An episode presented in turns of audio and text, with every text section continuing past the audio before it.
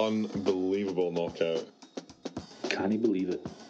Good, morning, good, afternoon. wherever you are. You're listening to the Mo, The Mo and Joe's Sports Podcast. Yeah, man.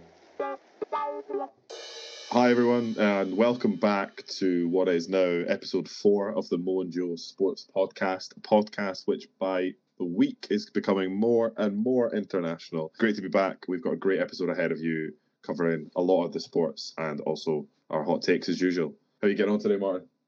Yeah, I'm good after the football today, and just happy to get in talking about sports and seeing us growing week on week. It's it's good. So thank you for it to everybody for that. Yeah, thank you so much to everyone who has listened in so far. We've now gone from the UK all the way to Canada, and now we have also infiltrated the States and oddly Sweden. Do you have any Swedish cousins, Jordan, that's been listening? Absolutely not, mate. Absolutely no Swedish cousins. So, because we're from the UK and Scotland in particular, if you're listening from anywhere from across the world, come and contact us. Come let us know. We want to hear your story. We want to know what you're interested in, all that sort of stuff, because it's really it's, it's great. An international sports podcast. I love it. Yeah, there's absolutely nothing better. It does give us a little bit more scope as well to cover other stories, stories we might miss as well, which has been one of the best things about this is we're finding out slowly about other sports and other stories and dramas that are happening all over the globe at the moment. So we have Sweden, Canada, America. It sounds like Jordan, we're maybe a Czech Republic away or something from having to have a proper ice hockey podcast. It sounds like. Yeah, maybe, mate. Uh, certainly a sport I think I want to cover in the future. I don't know enough about it right now, though, but if you're out there listening to us just now and you're interested in that, let us know and I'll be sure to try and learn as much about it. Now, on to our first sport of the week. We have some stories coming out of the world of NFL. Uh, Martin, do you want to kick us off with that, mate? The biggest news this week probably comes on the back of it seems like the NFL is going to be on schedule for when it returns. The NFL Players Association have agreed to a date to go to training camps, which is the part before preseason games, and that is agreed for next week. Starts next week, so it seems like the NFL is going to be starting when it's supposed to. There was a lot of controversy whether it will or not due to the whole pandemic situation that we're in. So for me personally, it's great to see this all come together other sports such as like the Premier League and the football and the NBA, they've had to stall and stop. Whereas the NFL, are probably the best sport that comes to this. Bearing in mind that it finished in February and won't start again until the start of September. So it seems like they're probably in the best position when it comes to this world pandemic we're in. So it's good to see that coming back. Obviously, fans not being there is going to be a, a massive difference, but timings works out pretty much fantastic.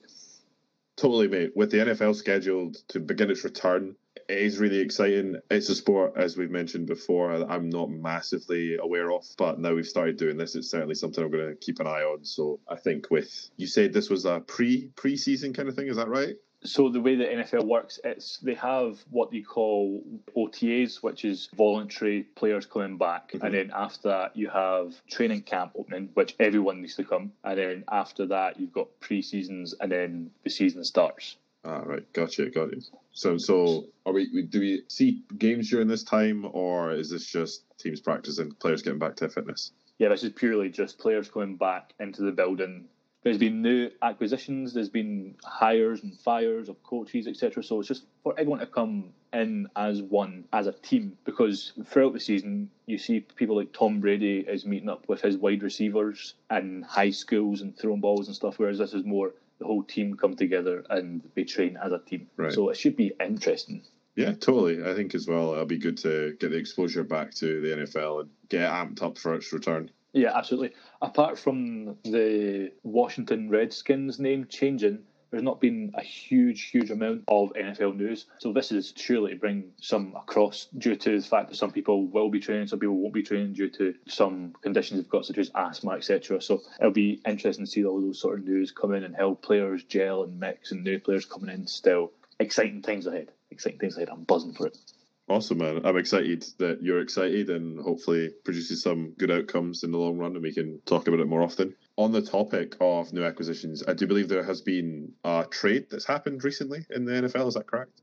Yeah, absolutely. It was just today, I believe, and that is one of the best defensive players in Jamal Adams. He's young as well. He's been holding out contract talks with the New York Jets for must be about like six, seven months now, refusing to sign one because he wants to go to a bigger team. I suppose the New York Jets aren't known as a big team modern team anyway. So he's obviously want to go out and expand his horizons. And like I said, news just in today that he has been traded to the Seattle Seahawks, who are known for their being a great defensive team. They're almost like Jordan. If I try and um, put this in footballing terms, soccer terms, they're almost like the Atletico Madrid of American football. They're based on their strong defence and they've got a defensive coat. So that's how that sort of tweaks into other sports, if that makes sense to you. Yeah, absolutely, mate. That totally makes sense to me uh, in, in, that regards. Uh, it is it is interesting. I was reading up about this a little bit more. The the trade, as I understand, the the Jets traded him over to the Seahawks in part for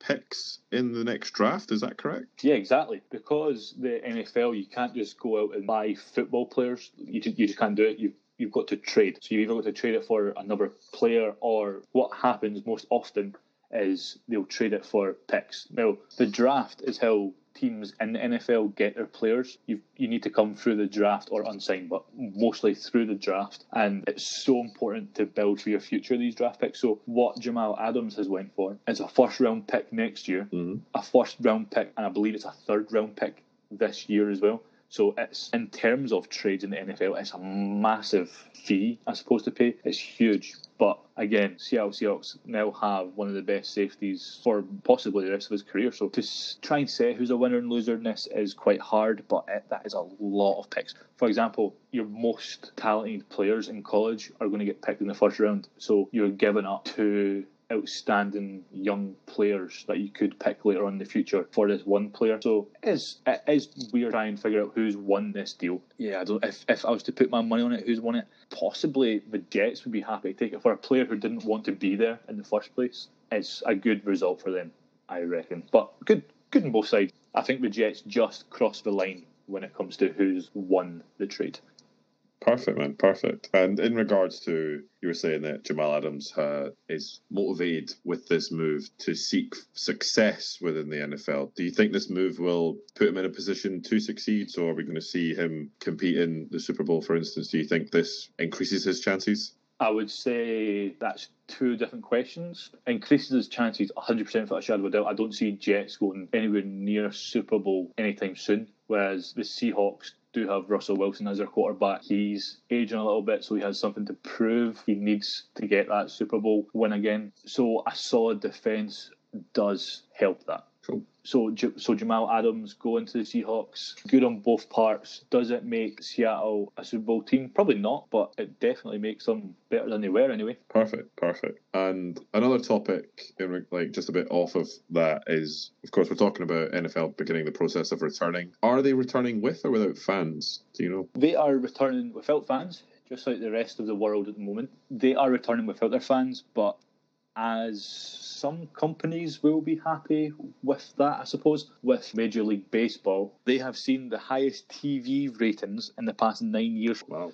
Uh, which is incredible for these TV programs such as Fox Sports, NBC, all that sort of stuff. They will be more than happy to have no fans there purely for the income revenue that they'll be getting from this. Because I do believe Major League Baseball has been on a downward spiral with views for TV ratings. It's almost the same as most sports. I think basketball's fine for that, but I know the NFL had been going down in TV ratings as well, apart from the last two years. So this is just going to rise it right up. Lets people get the experience of watching it from home again, and it should be fun. Should be fun, Jordan. I'm just buzzing for sports to be back, especially my love for the NFL. That's perfect.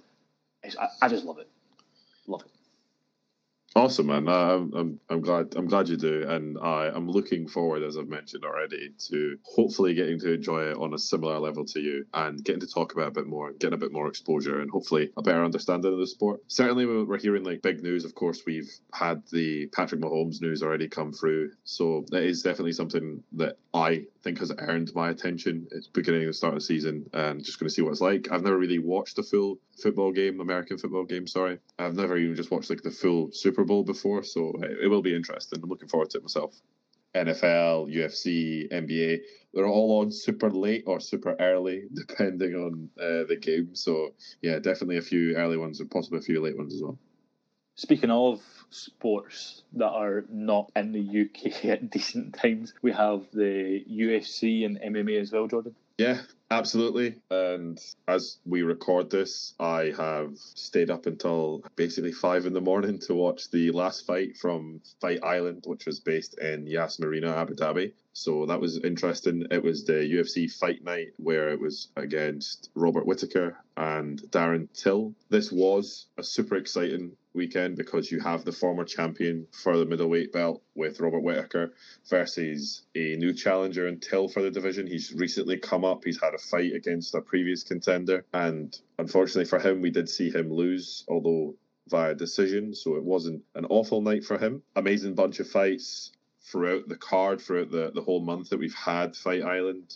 We've talked about a few Scottish fighters already, and one Scottish fighter that was on the card last night was Paul Craig. He's a fighter from Coatbridge. He is fantastic. He's one of the, probably the best examples for a fighter I think we have from Scotland right now in the UFC, possibly even within the UK. He last night was fighting a Dagestani fighter with the name of Antigulov, who was considered like a submission artist, someone who had previously had 15 submission wins to his name prior to last night. Fortunately for us Scottish fans, anyone that supports Scottish athletes like me and Martin do, Paul Craig came away with a victory. A really, really impressive first round submission via triangle choke, and that actually was enough for him to earn a performance of the night bonus, which comes as like an addition. Nice. Yeah, yeah, absolutely, absolutely, mate.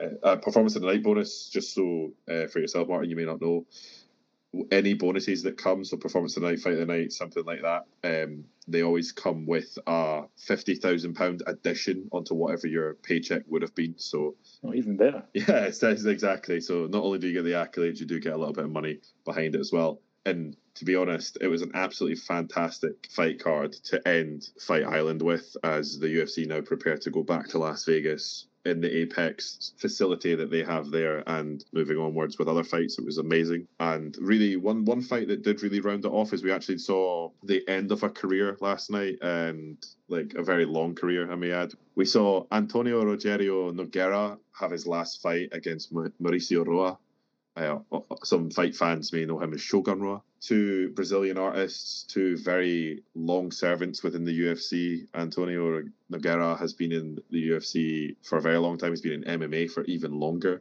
He had a career that spanned over 33 fights, and unfortunately for him last night, he wasn't able to see out the fight to a win as him and Shogun Rua completed a trilogy of fights that they've had starting in 2005 and ending in 2020, where Shogun Rua came away with the victory each time via decision every time. Neither man has been able to finish. Wow. Yeah, neither man was able to finish any of them, whether it be at the start or the middle or even the end of their career. So it was actually a really great way to round off what has been a really interesting month. As the UFC have had all these fighters come into Abu Dhabi, so it was it was honestly a great card to end it on. And although it wasn't like a pay per view, it, it was a fantastic fight night.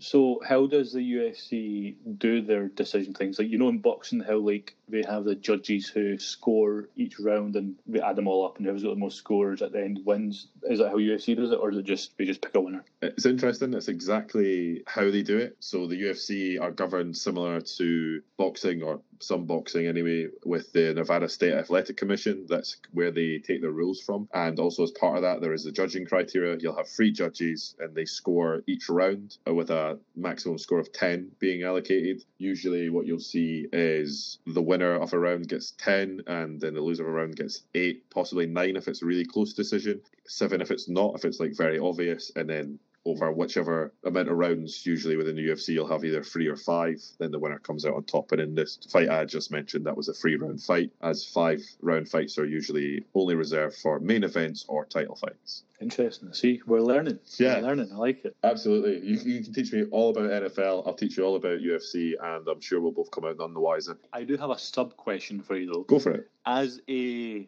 viewer, mm. okay, mm-hmm. would you prefer to see a fight where it's a submission or like one where somebody just knocks somebody out, oh. or dis- or to a decision, which I'm probably guess not to a decision. Oh, see, that's that's a very loaded question, mate. For us UFC or MMA fans, I suppose, because UFC isn't just all of the sport. You've got other places like Bellator and One FC, for instance. So Uh, we are only a one hour podcast, Jordan. So maybe just a yes Yeah. or no answer. Oh, see, man, it's such an open question. For me, I prefer a really technical fight. Uh, so, what that looks like for me is something that starts on the feet. So, a lot of striking, kind of traditional boxing, maybe kickboxing, then goes to the ground, and then there's a bit of of a dynamic there that constantly switches and then depending on who's fighting you'll you'll learn what you're going to get so for instance i talked about Robert Whittaker versus Darren Till. I wanted that to be a knockout. I didn't want that to be a decision. That was the outcome I wanted from that fight. But then we talk about Paul Craig, and I wanted him to submit Antigulov because that's what Paul Craig does. That's what he brings. So it's less about a general rule and more about you bring it to certain fighters. You come to expect it. And then if it's, say, a new fighter that you're being introduced to, I always go in with an open mind and I want to see what they do. So there isn't a yes or no to that. There isn't one or the other. I, I really do prefer when fighters have a very dynamic fight. And if it goes to a decision, I want it to have been a war throughout. I don't want it to be a stalemate. So not a yes or no answer, but Yeah. I guess that's probably the best I'm going to get out of you. Yeah, mate, honestly, I could talk about it forever, but uh, that's as close to a yes or no you're going to get from me on that topic. Okay, so just not answering the question. That's fine. That's fine. I'm a politician that way. We talked about the NFL starting to come to the start of the season, whereas now we have NBA who are very, very close to the start of the season, as they're now doing their pre-season friendlies, as we would call them, but they're calling them the NBA scrimmage in the NBA. Jordan, did you have any look at the games, any of the highlights, any of the scores at all? So, mate, I paid a little bit of attention to it. I mostly paid attention to the franchise that I follow closest, the Denver Nuggets. Other than that, I've kept uh, an eye on, for instance, like your your big names like the Miami Heat and like the LA Lakers, for instance. And that's that's it, really. There's not not a lot. It's kept an eye on like Toronto as well, but uh, I've not not fully watched any of the games or anything like that. I've not even watched any of the highlights quite yet, but I'll be sure to get on that. Yeah, so I'm pretty similar. I'm kind of new into the NBA. I know all teams of big players, so that's sort of that's what I was looking out for. I looked out for the LA Lakers. Not a fan of anything, just purely because they've got their two massive players in LeBron and Anthony Davis. And the only news from that really is LeBron scoring 20 and Anthony Davis coming out early due to being poked in the eye, which is oh, horrible. I, would- I would usually look that sort of stuff up, but I don't think I'll look up a poke in the eye. Yeah, it's definitely not something that you want to be looking at. Like they, they can be pretty nasty. Which a poke in the eye kind of reminds me of I can't remember when it was, maybe a couple of seasons ago, when I was watching the Cleveland Cavaliers against Warriors and Draymond Green poked LeBron James in the eye. Oh, horrible. I I just don't like like especially in, in the eye. Oh, Mm, not for me. yeah. Not for me. To relate it back uh, to a previous sport, the UFC, eye pokes happen quite often and they are not fun at all. They're not pretty. And yeah, like, hope, hopefully he's all good. I imagine he will be. Like, a couple of days, he should be decent. Um, fortunately for the Lakers, it doesn't really deter their performance. They didn't start the scrimmage off terribly. They only lost by four points to the Mavericks in their first game, but then they basically went on to walk it their next game uh, when they beat the the Magic 119 to 112 just looking at stats, like purely just statistically and like how the games have gone, and not actually having watched the highlights, it does seem as if Kyle Kuzma, who is pretty young, you think he's like 24, 25, uh, like, does seem to be getting some decent numbers in the scrimmage just now. So hopefully during this season we can maybe see him kind of start to fill in the gaps. It would be good for LA. I think it is quite good to point out to any people who are listening that don't follow American sports is that they're not like British sports, like football, for example. You can't join the Premier League team and start playing when you're 17 years old if you want to. Yeah, These people have got to go to college and they come out at about 22, 23 year old. So, so it is a, a young age, Kuzma. So, Yeah. yeah, hopefully does massive things in the future of a massive team like the LA Lakers. Hopefully, anyway. Yeah, and, and just on the topic of age as well, they actually even changed the rules to mean that you couldn't just go straight from high school and like join the NBA, like famously Le- LeBron James did. Oh, I actually never knew that. So that is wow. Yeah, that's that's new to me. Yep, uh, LeBron did not have a college career. So if you look into his career, uh, we may do an episode or something on it one day. But LeBron never went to college. He went straight from high school to being a professional NBA player for Cleveland Cavaliers. So, if you are a fan of the NBA or if you're looking to get into new sports, the NBA season starts in their Disney World bubble on the 31st of July. If you're in the UK, the first game is at like half 11 on the 30th at night. So, pretty much the same. But yeah, so new season starts on the 31st. I know for sure that Jordan and myself are looking forward to the NBA season starting again. So, hopefully, you are too. Absolutely, absolutely. Have you got any picks? So I think this would be quite beneficial if you are wanting to watch the NBA. Martin, have you got any picks for the first day, like first week of NBA that you think people should watch? If I was to pick one game, it would probably like, people are going to start thinking that I'm an LA Lakers fan. I'm not, but if I was to pick one game that I'm probably watching, it's on at two in the morning on the thirty first. I might watch it is the LA Derby. So the Los Angeles Lakers against the Los Angeles Clippers should be a big game, a big game with big stars as well. And what about yourself, Jordan? So for me, it would be less prestigious, but at a more accessible time. It's not on the first day of the season. It's on the technically the official second day of the season. It's on Saturday the first. It is the Miami Heat versus the Denver Nuggets. It's on at six p.m. here in the UK, and I'm really looking forward to that one. Just because, unlike Martin, there is certainly some bias on my point of the Denver Nuggets. Now, everyone, that's us at the halfway mark of this week's show. And as we did last week, we're going to go through our news segment that we call Flash News. And this is where we cover just some of the headlines from some of our favourite sports. Starting off the week, great news for me. Jordan Henderson has been voted the Football Writers Association Player of the Year.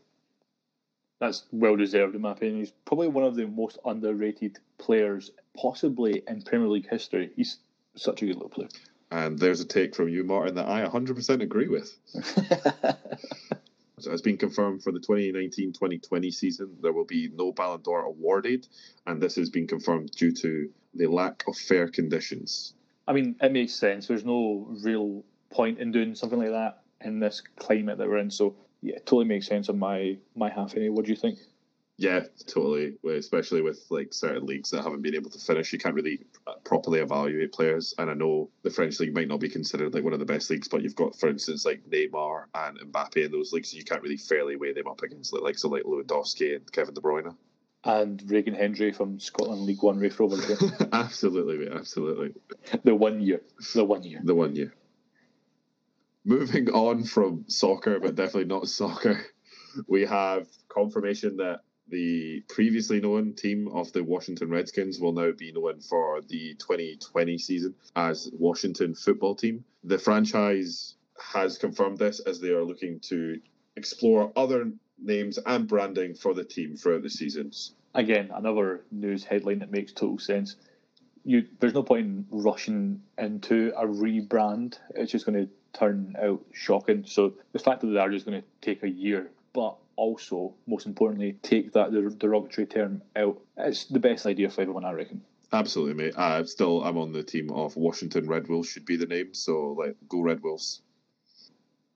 Our last piece of football news is Leighton Baines, the Everton defender retires from football, aged 35, possibly cementing himself as an Everton legend with 420 appearances. All I can remember is his fantastic free kicks. Jordan, what do you think? I, I think he was a very good player for Everton, very great servant for them throughout his career, and he will be missed. And yes, I may be a Liverpool fan, but I'm a fan who can appreciate Everton and definitely should be considered a legend. He's been there for well the majority of his career, so yeah, uh, good on him and whatever he chooses to do next. I just want to do a wee point to what you said there, I don't really think he would be massively missed. Maybe his presence, but you've got Luca Digne, who is an incredible talent as well coming through. So I think footballing wise, Luca Digne is obviously the better choice. But yeah, yeah, I, w- I wish him all the best in his retirement. Absolutely, absolutely. One of two new sports we're covering this week, just like we covered rugby last week. And tennis. Have, oh yeah, and tennis. Sorry, Jordan. We have cricket. Now, cricket is becoming the first sport, I don't know in the world, but certainly in the UK, to have fans. They are trialling having 1,000 fans when Surrey play Middlesex at the Oval, and that is possibly the start of UK fans go into the sports that they love, which is fantastic news for me and you anyway, Jordan. Oh yeah, brilliant. Uh, hopefully this transitions over to other sports. Uh, we've already seen it be quite successful in, for instance, New Zealand, where they had basically packed out stadiums uh, for the rugby. So hopefully this is the start of a process that builds up to us getting into stadiums for whatever sport it is, from cricket to football and boxing and F1, whatever it may be. Sport to me is all about fans. You can have as many TV deals and hundreds of millions of pounds as you want, but without fans, sport is nothing. So it's good that we're getting back into stadiums and being able to just return back to normal, really. Yeah, totally agree, mate. And the final part of Flash News Italy's Ronaldo wins the British Masters by three shots, which is his second European title by the 23 year old. So we're, so we're talking about Kuzma being 23, 24 year old. This gentleman here for golf, 23 year old, nice and young, possible next Tiger Woods, who knows?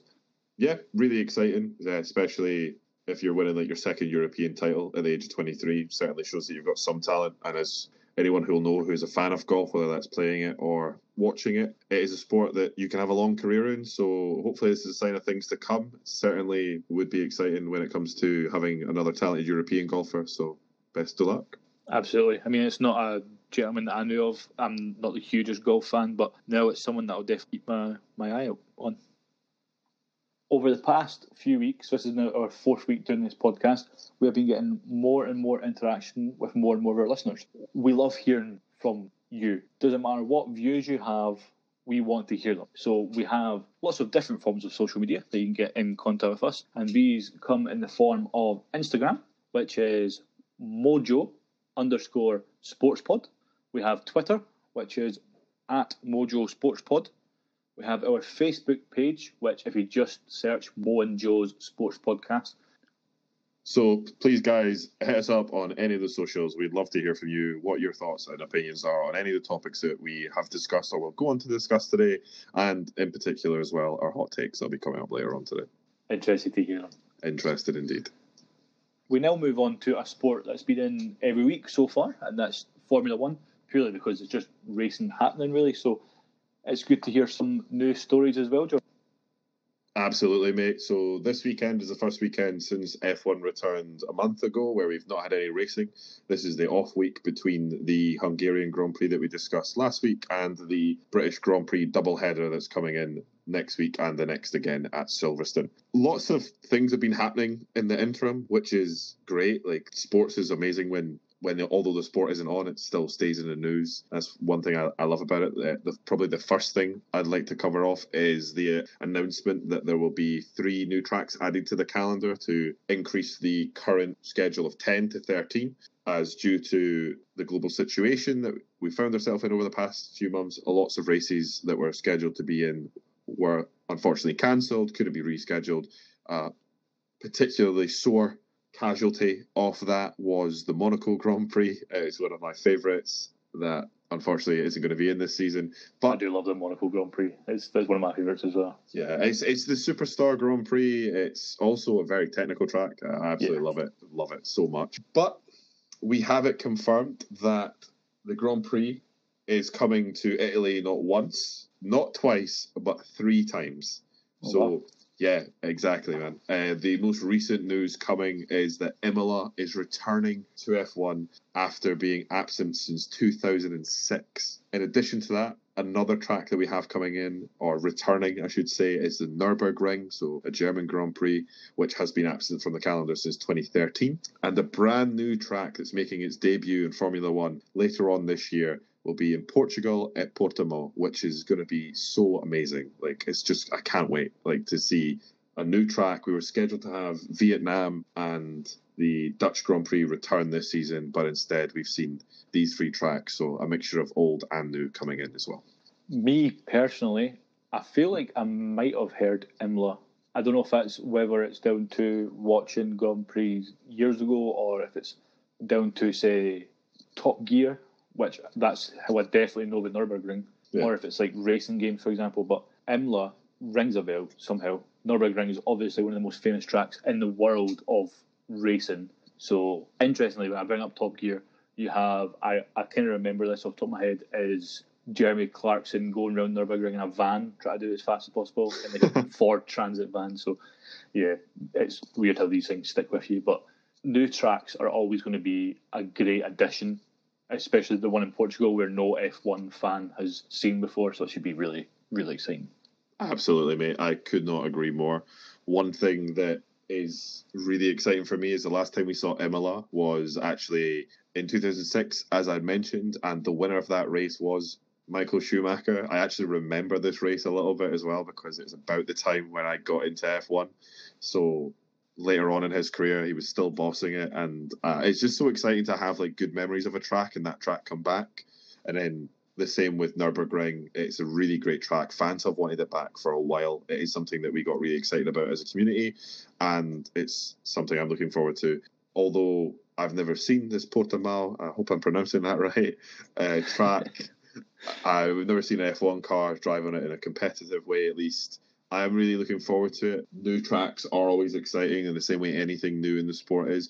As it is such a regimented and like traditional sport, it's really good to see new things come in, even if they're like small things that come in, such as an addition of a single track that's going to come, come into the season. I'm really looking forward to it, and hopefully it entertains. And if it's really good, comes on to next season, and then next season we can have it even bigger and better than before. It just adds that different dynamic, doesn't it? Like obviously you've got the classic tracks like the Nurburgring, and Germany as a country is massive in like automotive like making cars and sports, etc., etc. So to come to a country like Portugal, who off the top of my head, I can't think of a Portuguese car brand or a Portuguese racing track, whatever. So it's good to embed F1 and motorsport into a new country. So yep. for a place like Portugal, it must be absolutely massive. So best of luck to them. Yeah, again, I feel like we're agreeing a lot this episode, but I absolutely agree. It is it is really exciting. And on the topic of legacy and like tradition and everything along those lines, really interestingly, not the weekend that we're about to go into, but the next again weekend, the one uh, with, with the race being on the Sunday, the 9th of August, that is actually officially the 70th anniversary of the Grand Prix and that's going to be held in the UK at Silverstone, one of the more famous tracks, I would assume, within the F1 calendar. So, speaking of out with some of the old tracks and in with the new, I read something about Ferrari doing a restructure of the entire technical team. Is that just them binning them and bringing somebody better in?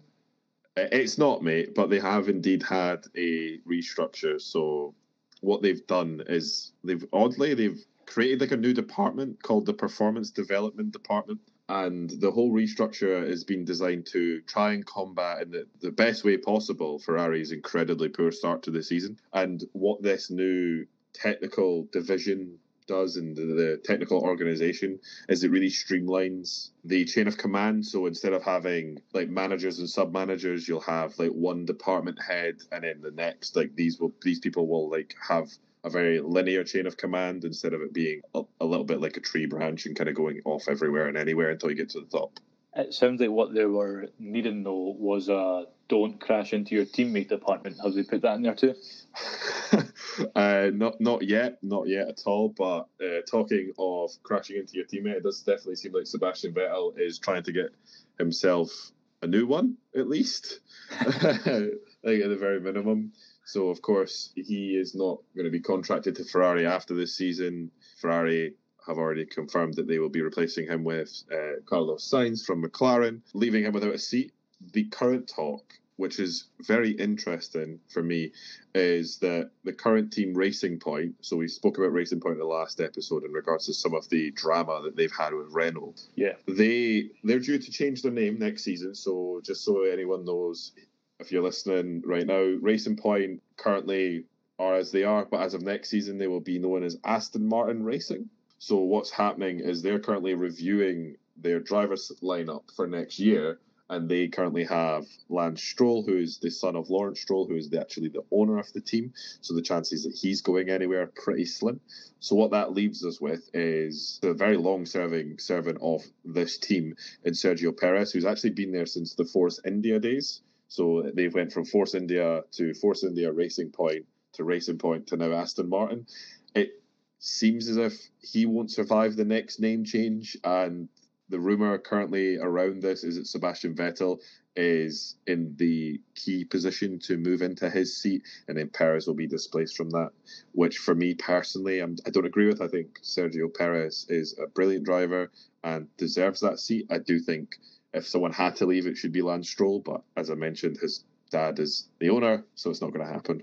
I don't think so anyway. It kind of comes down to who's a better driver, right? I mean, Sebastian Vettel's got like what, like three or four titles. When you, I don't want to go into too much because we had this discussion last week about cars, but Yeah. a very dominant Red Bull car. So is is he a better driver than Perez? I would I, I would assume so from the outside. What's what's what's your thoughts? Like, if you had a choice, would you get rid of Perez and put Vettel in? I know you say it's unfair, but what would you do If apart from Stroll? Sorry, like obviously you're saying Stroll's there because his dad owns it.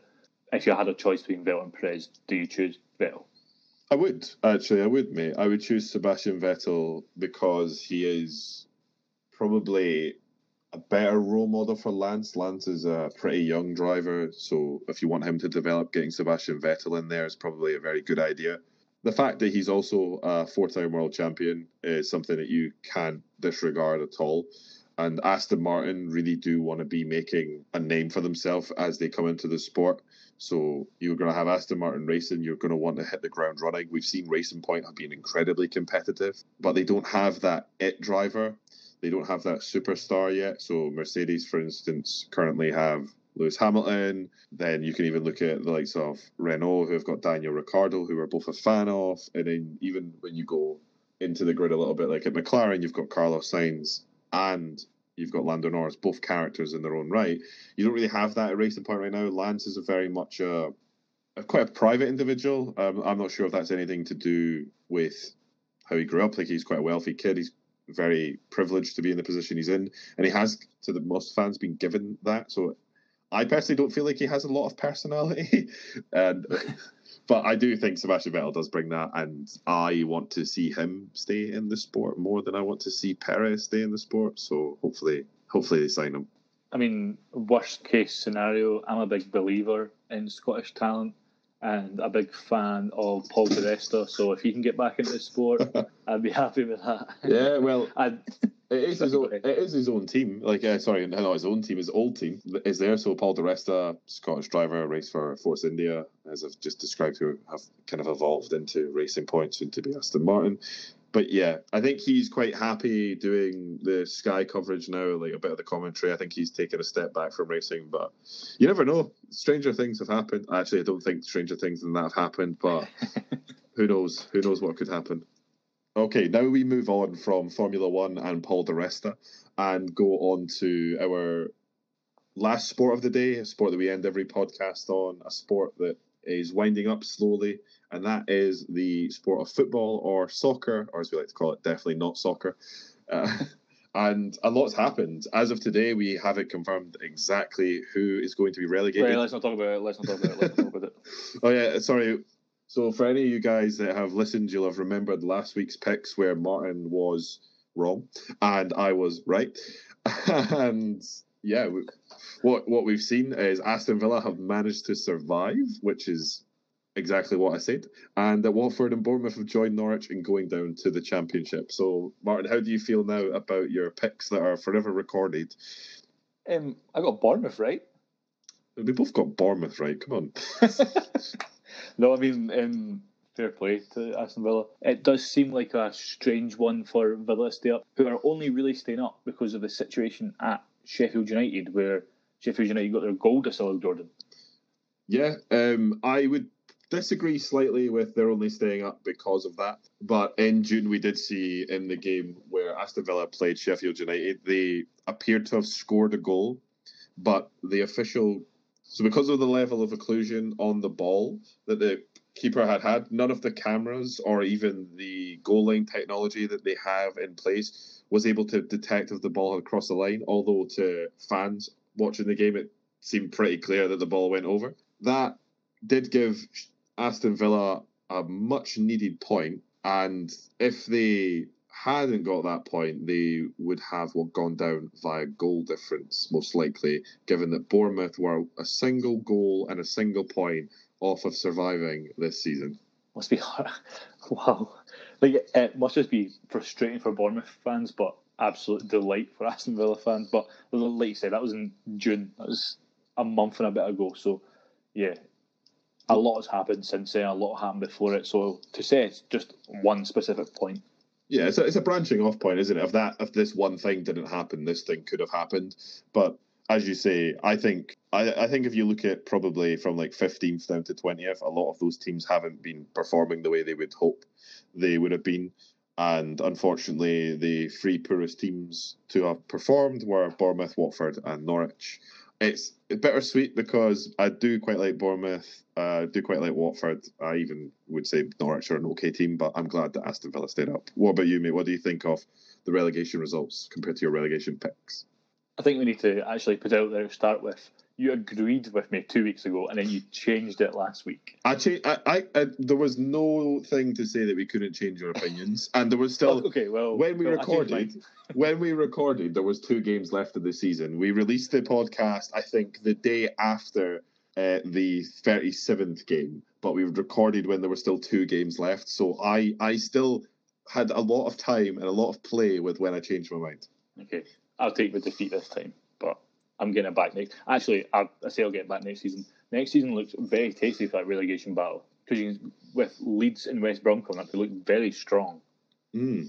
And a lot of those teams you say underperforming. Like West Ham had a good return, but they're still only like four or five points away from that drop zone or something. Like it's like you said, that drop is huge. Yeah, it, the gap, sorry, isn't very big at all.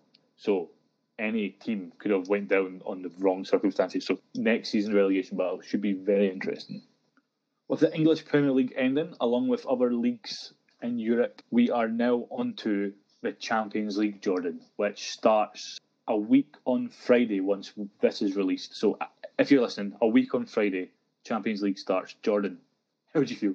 I know Liverpool aren't in it though, so you can't get too excited.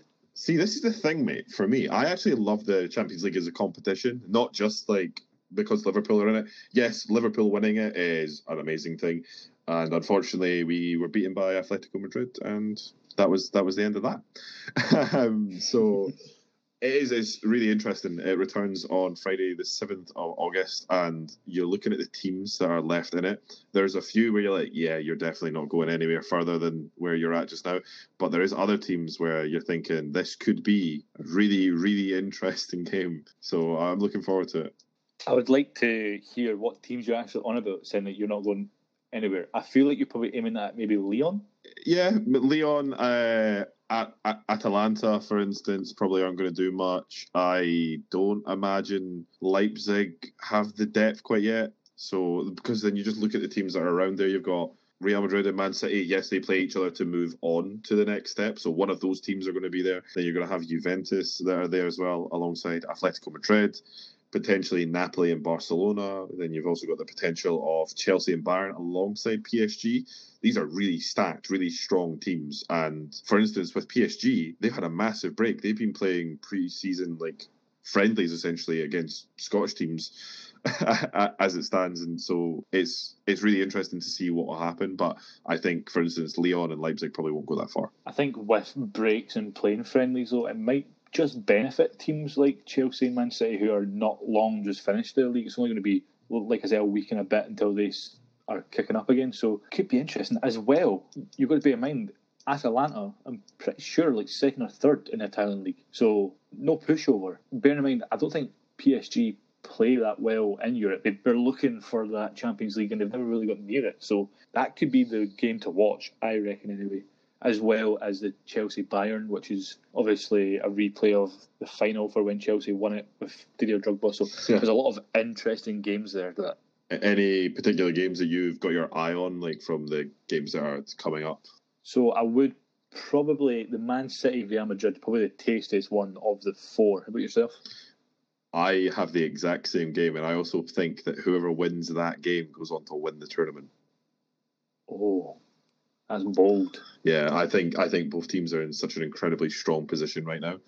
I could be wrong. I probably am, but that's, that's what I think. You'll change your mind anyway, so doesn't matter. No, I'm going to stick to that one. I'm going to stick to that one.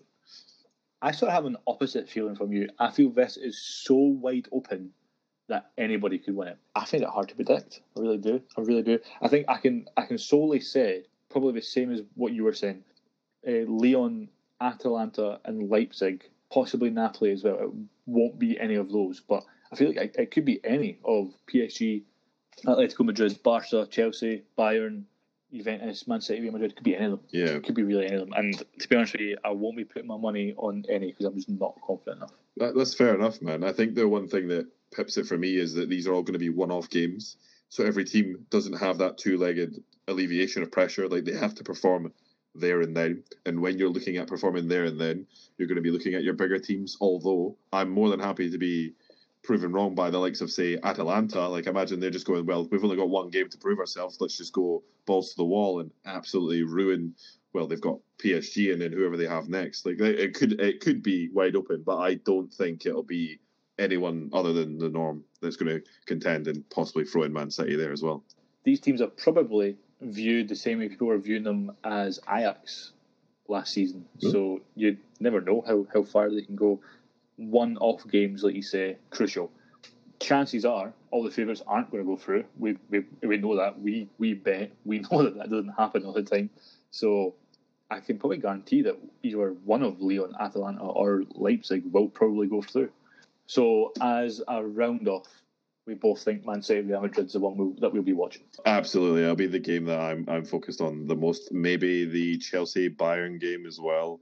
Uh, I believe they're on different days, so you have the Man City Real Madrid game on on the seventh of August, and then the next again day on the Saturday you have Bayern versus Chelsea. So those two those two games there will probably that's a good weekend of football for me. Yeah, so I'll meet you at pub in Edinburgh. Yeah, Yeah, we'll social distance and have a pint. That sounds good.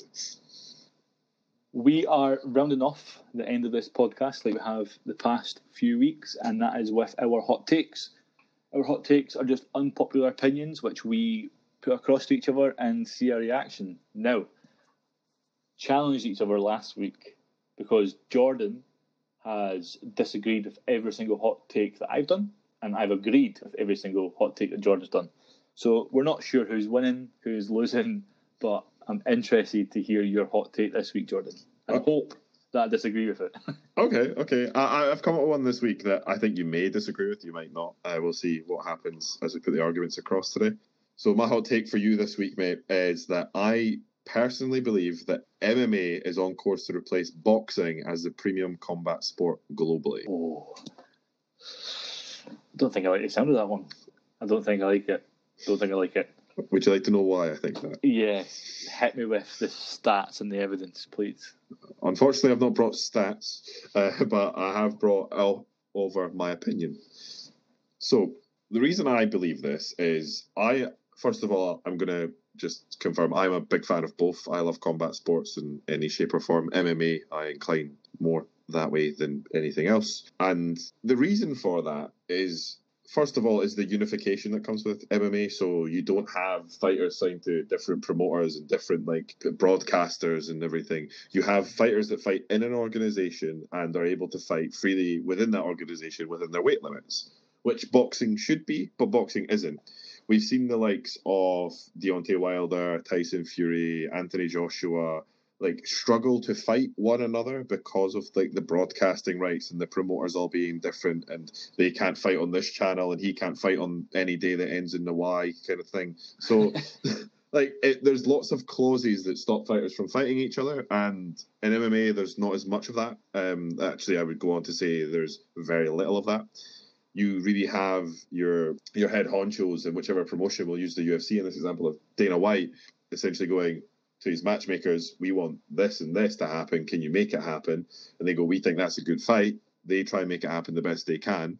And because of the open dialogue you have within each division, you don't have any pushback other than a fighter not wanting to make that fight. So that's the only pushback you'll ever get, really. Or in some instances where possibly you have a, a newer fighter, a fresher fighter, or potentially someone with not a great record wants to fight the champion. These are the, the situations you're probably not going to see immediately, but it's a lot easier to have a fight.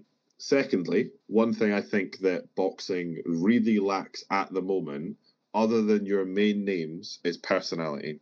I think a lot of the personality that used to exist in boxing uh, is kind of gone. You you used to have such flamboyant personalities that we now see in the likes of like the NBA and the NFL and like in football as well. You have these people that are outliers, but I can only really say there's one or two of those now, and it's quite disappointing because if you are an MMA fan and you focus on whether it's Bellator, uh, UFC, One FC, wherever you choose to look, you you have personalities in there that really do come across well and are really fan friendly. I don't think boxing has that anymore, and yeah, the only thing that boxing has right now is money, and I think UFC is getting there with massive broadcasting rights with ESPN and they're being bought out by companies for billions of dollars, which it used to be crazy to think uh, like any amount of money reaching a billion would ever be considered within the world of MMA. But I think MMA is on the course to replace boxing as a premium combat sport, not now, shortly in the future. When I say shortly in the future, I believe the next five to ten years, if boxing doesn't make fundamental changes. It's interesting. I feel like you've you've fought your opinion pretty quite well, but I feel like again it's opinions, but for yeah. me personally, if I was to pick the two best fighters in the UFC against the two best fighters in boxing, I would pick boxing 100% of the time, purely because I don't really know much about MMA, UFC sort of thing. But when it comes to actual boxers as well, I know more boxers than fighters in the UFC. But again, that might just be me we just need to hear what the listeners think and uh, maybe back, back you up a bit, possibly. That's it, and that's that's what the hot take's are all about. We want to know if you guys at home agree with me, disagree with me, the reasons why, what your opinions and all that are on it. Talking of hot takes, so mate, we're going to move on to yours. I'll give you some background before my hot take. Okay, I love the American sports and the way it's all made and the way leagues are structured. I think we could learn from that as football soccer fans. I really believe we can learn from this. And the way to do it, I think, is salary caps. The hmm. thing that I love most about American sports is that a team dominates, but we don't dominate for years on years on years and years. For example, if we take Real Madrid, they have been a massive, huge football team for decades and decades. The same can be said about teams. If you take Scotland, for example, where we're from, the teams that we support from Scotland, you've got your Rangers and your Celtic. Massive, massive teams who win constantly. It's only them in decades and decades and decades. So I think these dominant, like sport isn't made to be dominant. I, I don't like when sports are dominant. Mm. So it's good for other teams to have a shot at being dominant.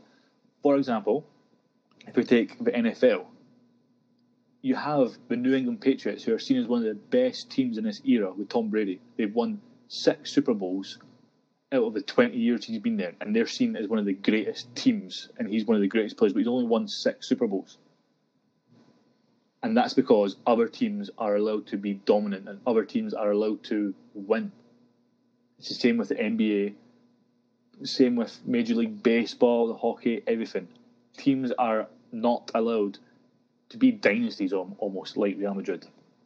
So I've talked quite a lot there. I'd love to hear your view on it, though, Jordan. This is this has become a very interesting episode, Nate, because it turns out that you disagree with me this week, and I agree with you this week. Yes. We've we've we've we've done it. I think I think we've done it. Hopefully, um, yeah, I, I, I totally agree, man. I think it's not even just the the competition aspect of the sport anymore for me. It's really it's the money that gets thrown around. So the hundreds of millions of pounds that get thrown at players to just sign for a team, and then on top of that, the hundreds of millions of pounds that are really like paid out in salaries. It isn't a sustainable model, and I think this is where American sports gets it right is they have a more sustainable model than the European model that we currently have. And with the things like salary caps, and you've used the NFL as a great example there and the success that Tom Brady's had. Uh, another example I could come up with is that the MLS it, it is a football league, so it's a soccer league, and it does have a salary cap. It has some rules outside of that which allow you to come outside of the salary cap, but that's limited to, for instance, three players within the MLS. And for me, that's that's a good thing because let's use PSG as an example. They've got Edinson Cavani, they've got Neymar. These are these are massive players, and each and every single one of them are commanding a great salary, and a lot of money was spent to bring these players in. Maybe more so in the case of like Neymar and Mbappe, but what we've seen is that they've really just been able through some big acquisitions, they've been able to consolidate the league season on season. And like you've said with Scottish football, you have Celtic and Rangers, and even when Rangers weren't in the picture because they had to go down for reasons we won't get into at the moment, which is actually maybe we will because it was money related, wasn't it? It was what the model that they were chasing wasn't sustainable because of the money that they were spending. They were spending too much money. So it leads to clubs like that going down. And we've seen that with Bury this season. The money that they're spending on success, or the attempt of success anyway, is leading them to go bankrupt. And I think that's really unfair on a lot of football teams. Yeah, I think you've hit the nail on the head there. It's just these teams that I'm saying, like Real Madrid, like what's the point in sports if you're not going to win something? Like, see if, for example, you take Newcastle, probably one of the biggest teams in England in the in the Premier League in terms of fans. Okay, like they have outstanding fans, huge amounts of people going to that stadium, sold out every single week or every second week. They've been nowhere near winning any trophies because purely because Man U, Liverpool, Man City, and the London teams can spend so much more money and bringing these players in. Like how you're saying about PSG, it's the same as Man City. Man City were a nothing team until big, massive, rich owners come and buy all the best players in the world. So it's not something that I like, to be honest with you. I like competition. And if you've got teams like Newcastle, for an example, who haven't won anything for ages and probably isn't going to win anything for a long, long while. It's good to see teams like Newcastle have their time to possibly do something. It's just, it's a new way I would like it tried at least because you can, like you said, it, it, works for the MLS and it works quite well yeah. for the MLS. It's very again non-dominant. You don't really get teams being successful for too long. So it is something I think that can be brought in. I don't think it will purely because of the billions of pounds these teams make yeah. from TV like rights, etc. But it's worth thinking about. I think even if you don't know how salary caps work in that as a non-American sport fan, it's good to look into and good to have a thought about it. Yeah, uh, I, I really can't disagree with anything that's been said here. It is just one of those things within the world of professional sports, money is a great equalizer. What you have and you see is the teams with the most money have the most success. The teams with the least money have the least success, or at least the teams that spend the least money anyway.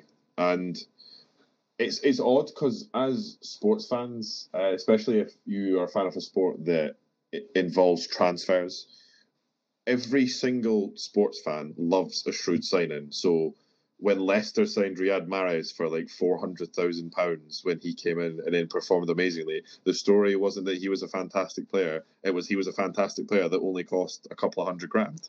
And I think a salary cap adds a level of tactics that modern football and possibly even to like certain degrees as well, like with an F one, doesn't have, where you have to use the money as a tool and not just this essentially gift to be able to get whatever you want. So we talked about last week in my hot take that Pep Guardiola has really been able to sign whoever he wants with the money that he's got, and that hasn't brought around all the success, but it has solidified Man City as a consistent contender, as you mentioned earlier, who were nothing team before. And yeah, money money really needs to be controlled more for these teams, especially as I think it would really benefit all the way down. So we've seen through a lockdown a lot of teams from like League One and League Two, and even some of the Championship have really struggled with money and salary caps and stricter rules. Not just these financial fair plays, and you shouldn't spend as much as you or more than you earn. kind of thing. Like these these are more suggestions that you can receive penalties for, but they're not really enforced in the same way as they are in American sports. So, mate, I totally agree with you. I'm glad to hear you agree. It's a good feeling to be agreed with. Now I know how you've been feeling the past couple of weeks. Um, Yeah. But I think I like the controversy better. I'll try and go for something a bit more dodgy next week. This is the thing as well, though. So, although we agree with each other, the same as the previous point, what we really want to hear is what you guys at home think, what you, what yous think of should salary caps be introduced to sport, and not just football. We've used football as an example, as we both agree it's the sport that we probably know the most about, and then the sports that we do enjoy, such as NBA, NFL. These are sports that already have that system in place, so it's harder to find another example. But is there any sport that we could use a salary cap in that isn't just football, and is is there somewhere else that these rules should apply, and why is that? We really want to hear from you guys. I absolutely want to hear from listeners as well, Jordan. So it's a good point. Let us know. Let us hear your opinions, and make sure to get hold of us on any of the social medias listed in the middle of the show. And thank you so much again to everyone who has listened to this episode and our previous episodes. We really do want to continue developing this and introducing more and more news and topics and giving you our hot takes. It's been so much fun, so thank you again for listening and spending the time with us this week. Yeah, I agree. Thank you very much, everybody. It's a good little process we're going through, and I'm looking forward to doing it for weeks and weeks and months to come. Bye, guys. Bye.